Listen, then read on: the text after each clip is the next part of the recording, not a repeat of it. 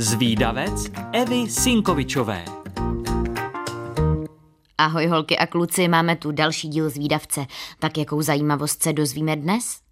Každý z nás má jistě doma zrcadlo. Den, kdybychom se ani jednou neviděli v zrcadle, by nám přišel určitě divný.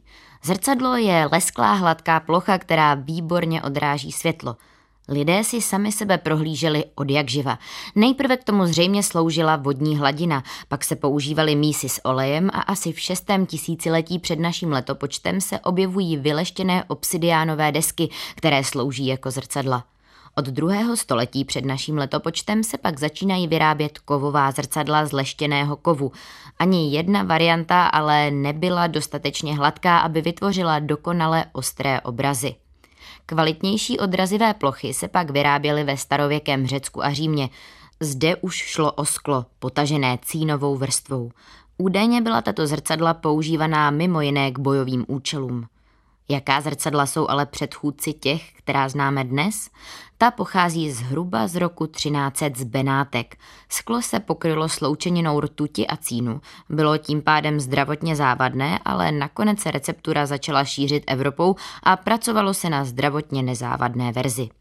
Po roce osmnáct set třicet šest se začala používat stříbrná zrcadla, tedy zadní strana byla pokryta stříbrem pomocí dusičnanu stříbrného a dalších chemikálií.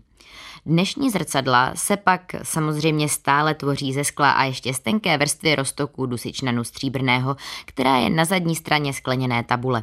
Často se používá taky vrstva hliníku. Tahle zrcadla odrážejí asi devadesát pět procent dopadajícího světla a jsou vyráběna průmyslově. Běžně se zrcadla začala stávat součástí domovů zhruba v sedmnáctém století. Pořád šlo ale hlavně o lidi z bohatých vrstev. Zrcadlo bylo symbolem luxusu a bohatství. V domácnostech chudších bychom našli zrcadla až ve století devatenáctém a až ve dvacátém století už měl zrcadlo doma každý. Myslím tím ale každý ve vyspělé společnosti. Dítě se v zrcadle pozná zhruba ve věku dvou let nebo do věku dvou let. Do té doby se označí třeba za miminko, ale neví, že je to ono samo. Ani zvířata nejsou na svůj odraz v zrcadle připravena. Poznají se třeba šimpanzi, orangutani nebo delfíni skákaví, tedy jen zvířata, která patří ve zvířecí říši k nejchytřejším. Zrcadlo neslouží dnes jen k tomu, abychom se v něm prohlíželi.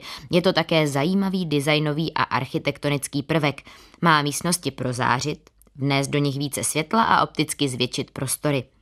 Zrcadla jsou ale spjata taky z mnoha mýty a jsou součástí pověr.